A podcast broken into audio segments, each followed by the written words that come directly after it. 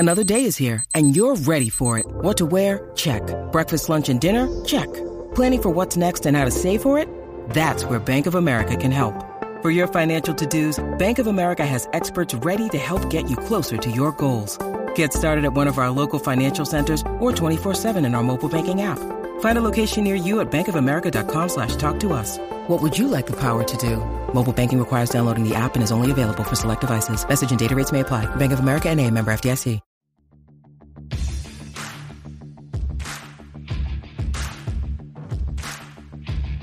Hey, I'm Ryan Mallory, and this is my Swing Trading the Stock Market podcast. I'm here to teach you how to trade in a complex, ever-changing world of finance. Learn what it means to trade profitably and consistently, managing risk, avoiding the pitfalls of trading, and most importantly, to let those winners run wild. You can succeed at the stock market, and I'm ready to show you how. When you need mealtime inspiration, it's worth shopping Kroger, where you'll find over thirty thousand mouthwatering choices that excite your inner foodie. And no matter what tasty choice you make, you'll enjoy our everyday low prices, plus extra ways to save, like digital coupons worth over six hundred dollars each week. You can also save up to one dollar off per gallon at the pump with fuel points. More savings and more inspiring flavors make shopping Kroger worth it every time. Kroger, fresh for everyone. Fuel restrictions apply. Hey everybody, this is Ryan Mallory with Swing Trading the Stock Market. And today's episode is going to be a good one. We haven't really talked about journaling in our trades and keeping a good trade journal that has good records to it and what we can deduct from our trade journals to make us better traders. But today we will. Today I have an email from a guy that I'm going to give a good Florida redneck name to. His name's going to be Gator. Gator writes, "Hello from the great state of Maine." Not quite a redneck state. I've been listening to your podcast for quite a few months, and I have to start by saying thank you for continuing to be such a powerful and useful resource for all of us trying to make our way in these markets. My question is regarding journaling and drawing useful info out of my own trades. I've been practicing for a while and have a strategy that I've been working on, only paper trading though, for this guy right now, and I want to know how you journal your trades. What sort of information do you record, and how do you use it to draw conclusions about your trading? I want to analyze my own trades and get better, but found that I'm not sure what to look at and how. I hope this makes sense. Thanks. Hank. All right, Hank. It's a darn good question that you're asking me here, and we're going to get to that. But first, what am I drinking? I am drinking Sugarland Shine Limited Edition Ryder Cup Lemonade. It's a moonshine. It's twenty percent alcohol, forty proof. I don't even know how you have the guts to call something moonshine at twenty percent alcohol. forty proof, man. It's horrible. I haven't even tried it yet. I know I'm going to hate it. It's not good. I mean, there's no smell to it. I would have thought I might smell like a nice, fresh lemon. No, nothing like that, guys. Instead, it tastes like a flat soda that's barely carbonated. You know, like the ones where you take a sip out of it, you put it back in the fridge, or you leave it on the countertop, and then lunch rolls by the next day, and you take a sip of it, you're like, eh, I don't think I can get through this whole thing. That's kind of like what it is. It's kind of like a soda that's been sitting on the counter for too long, losing its carbonation. I don't really even taste the lemon too much. It's more like drinking Mike's Hard Lemonade. There's not much of a difference here. And I don't even think Mike's Hard Lemonade is very good. I used to like it like way back in the day, but it's not that good, and neither is Ryder Cup Lemonade Moonshine. And the best thing that comes out of this is that it's a limited edition, because thank goodness. I'd hate to think what they might do if they mass-produce this thing. Keep it limited edition. Heck, make it a scarce product by never producing another one of these jars. I give it a two point three. It's not good. I'll probably drink it, but it still doesn't make it any better. Definitely not a sipper, and definitely not something I would ever add to the shelf. Ryder Cup Lemonade two point three. Okay, so back to this email here from Hank. He's working on a strategy. He's paper trading. I've always said paper trading, it's not the worst thing to start off by doing, but don't get your hopes up that because you're successful at paper trading that you're going to be good at trading, because when you get into trading, it's a lot of emotions that you're going to have to encounter for the first time, especially when you start losing money for the first time, because in paper trading, you don't lose money. It's like playing with Monopoly money. So while a trading strategy can work good using just paper money, you won't truly know if it's going to work for you until you can actually apply it, because then that's where the emotions get involved. And so a couple things I think about when you're starting a trading strategy is, one, will your strategy work with your emotions? How will you handle the drawdowns and the volatility that comes with the stock market? Sometimes the market's very docile. It doesn't make a big moves. I mean, sometimes during the summertime or, you know, Christmas Eve or another holiday of some sorts, you might only see a two to three point swing on the S and P five hundred on extremely low volume. But there's times, and like right now, for instance, where the market will move two or three percent in a single day. And so how are your emotions going to hold up to that kind of volatility? The other thing I would do, and this is point number two about point paper trading, is that have you tested it against bear markets? Because you can have a good ten-year run in the stock market like what we've had since the two thousand nine bottom from the Great Recession. Actually, it's been like twelve years. But how does it hold up in a bear market? Because in one year of a major bear market, you can wipe out almost all your gains if you don't manage the risk correctly. And if your trading system's flawed, ten years of time spent doing well in the stock market can get wiped out. That's why I'm so adamant about managing the risk, because when a bear market comes, I don't want to get wiped out. I really don't. I'd rather be making money out of the bear market, kind of like what I'm doing right now in this year. I mean, stock market was down today, I was up. And that's not me just tooting my own horn. That's just me trying to say is like, I don't want to lose money ever. I always want to be making money. Now, am I always perfect and always making money? No, but that's the goal. I want to survive the bear markets and I want to profit from them. And so you want to look at how does your strategy perform in a bear market? There will be opportunities if it's a long only trading system to get long on the stock market. I mean, look at what we just had in March. I didn't jump on this March rally that we had from the March fourteenth onward. I stayed on the sidelines, but there was opportunity there for the right trader to be able to profit off of that. But now you go back to two thousand eight and everybody thinks, oh, this was such a bad time for the stock market. But you know, like forty-nine percent of the days during two thousand eight resulted in a day where the stock market went higher. Yeah, there was months where the market actually finished higher. The reason why I bring that up is, is that there's still opportunities to the long side to profit. The key is going to be, and this is number three, a long-only system that you're creating or a strategy is going to be great when it accounts for not overtrading in bear markets. That's where a lot of people will get themselves in trouble. I just recently did a video on the A M D breakdown, and you know how many people are backholding from the one sixties on A M D while it's currently trading at ninety-seven? Those are the situations that you want to keep yourself out of. You want to lose quick and win slow. I want to stay in my winning trades as long as possible, but the last thing I want to do is stay in a losing trade for an extended period of time, because that usually means big losses are happening. As a result, you are undisciplined in your trading, and you got a loss that it's going to take forever to recover from. So that's all I got to really say about the paper trading and developing a strategy. Just make sure that if it's a long-only strategy that you're using, and most people just use a long-only strategy, look at how does it do in a bear market. Does it overtrade? Does it send you into large drawdowns? Because drawdowns are very difficult. If you have a fifty percent drawdown in your account, guess what? It's going to take a one hundred percent move to make all of that money back. You are best off when you can keep your drawdowns somewhere between one and five percent. And I know one is kind of a hard one to attain, but five percent is not. I mean, keep the risk tight and you keep the position sizes reasonable and not get too big on those position sizes. You take some profits along the way, you can keep the drawdown to a minimum. And now to his actual question, because that was not what he was asking me, was, but he did bring up paper trading, and I always like to find the other questions within the email that are worth addressing. And he writes, my question is regarding journaling and drawing useful info out of my trades. I want to know how you journal your trades, what sort of information do you record, and how do you draw some useful conclusions from it? So I'm pretty basic on my trading journal. I like to be a little bit more descriptive about the trades, like what happened, what went wrong. And I like to reflect immediately too.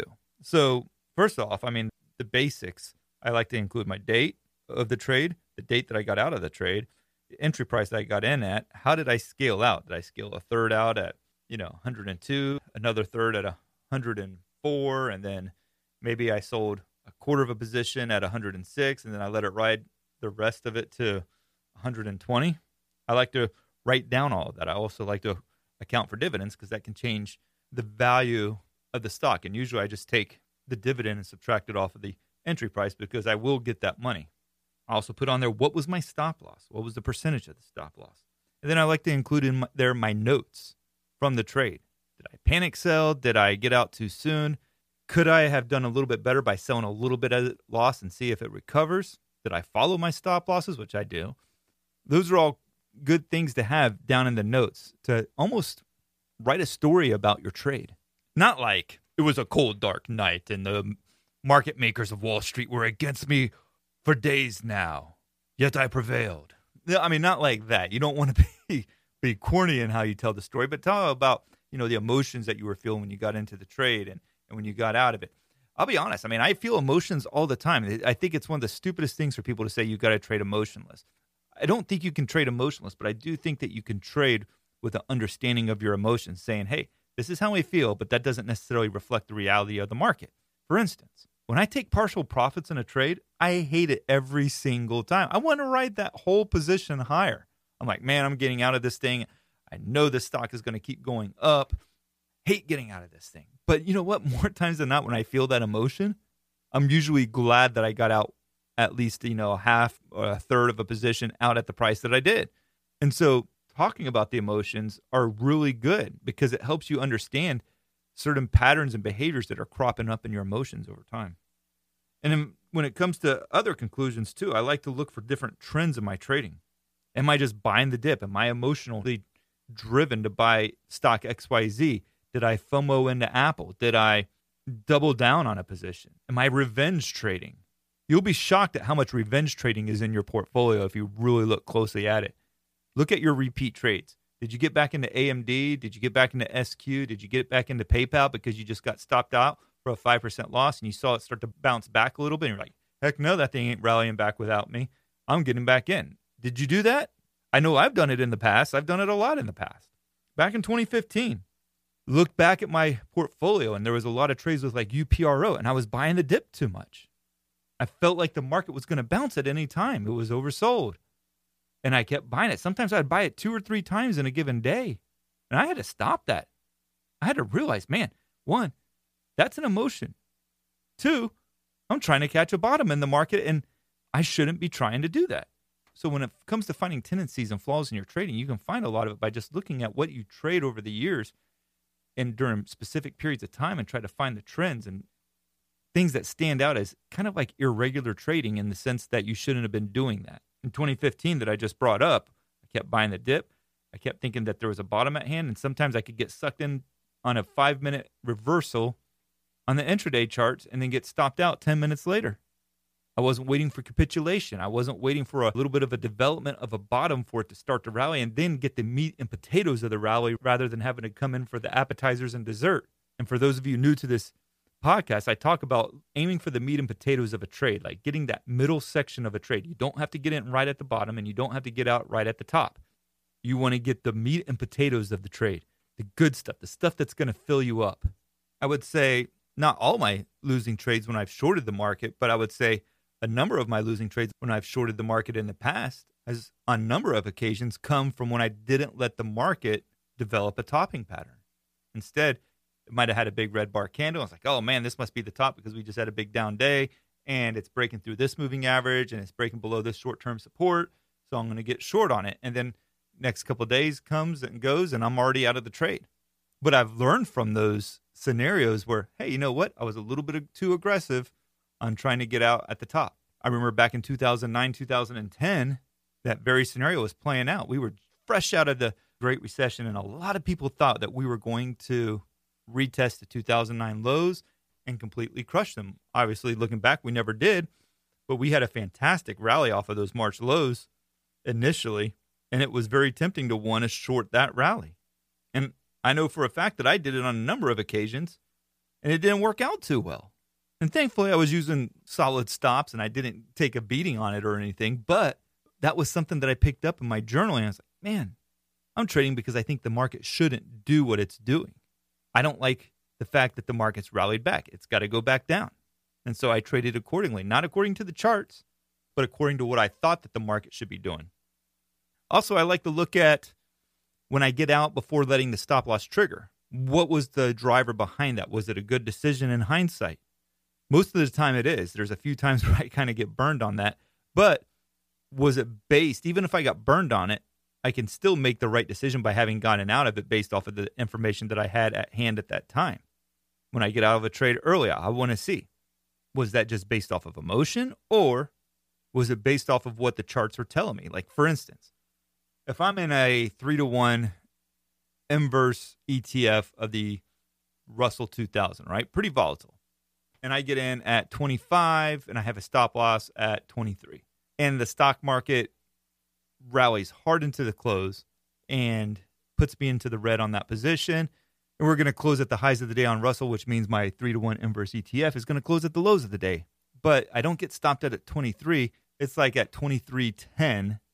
Am I going to hold that overnight? No, because then the potential for us gapping higher the next day and just slaughtering me on the inverse E T F is not worth the risk. So I'll go ahead and get out early. Is that a good decision? Yeah, because it was based on reasoning and an approach to trading that I have found very successful for me over the years. And by the way, before I forget, what else is very helpful is swing trading the stock market dot com, where you can get all of my stock market research each and every day. That's going to include updates on all the indices, what they're doing, all the FANG stocks, plus Microsoft and Tesla, and weekly watch lists for both bullish and bearish stocks, and the stocks that I'm watching each day, plus all the most intriguing charts that I come across. So check that out, swing trading the stock market dot com, and you're supporting this podcast and enabling me to continue to put out great content for many years to come. Another thing to look at in your journals, what type of trades were not working? For instance, are you seeing where you do really good at stocks, but you're really messing it up when it comes to E T Fs? Are you finding that you do better with two to one inverse E T Fs or one to one inverse E T Fs or one to one bullish E T Fs, but you really suck at the the three to ones, whether it's a bearish or a bullish E T F? The three to ones, you just get slaughtered every time. That could be that your emotions can't handle the more leveraged E T Fs. What about stocks? Maybe you see that all the E T Fs you suck at, but the stocks you do really good. Well, then maybe you should focus on that. And you can continue to drill down. There's going to be sectors, more than likely, that you don't do as well at, and you want to be aware of that. I'm not a huge fan. It doesn't mean that I won't trade it, but it really has to be a good setup for me to get into a healthcare stock. There's a lot of times where I just don't really do that good at healthcare. I also know that my emotions are not going to let me trade an individual biotech stock because I don't want to be awake all night hoping and praying to God that a negative news piece the next morning doesn't come out against my position. So look at the sectors, look at the industries. The takeaway from all of this, look for trends in your trading journal.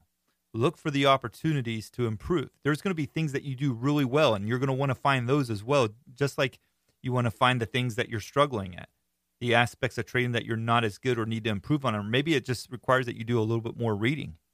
And remember, too, there's a lot of questions you want to ask yourself with paper trading. How does it hold up during a bear market? What kind of volatility does it have? What kind of drawdowns can you expect when the system or the strategy is not working for you? If you enjoyed this episode, make sure to leave a five-star review. Those things really help me, guys. I can't emphasize it enough. Also, send me your emails, ryan at share planner dot com.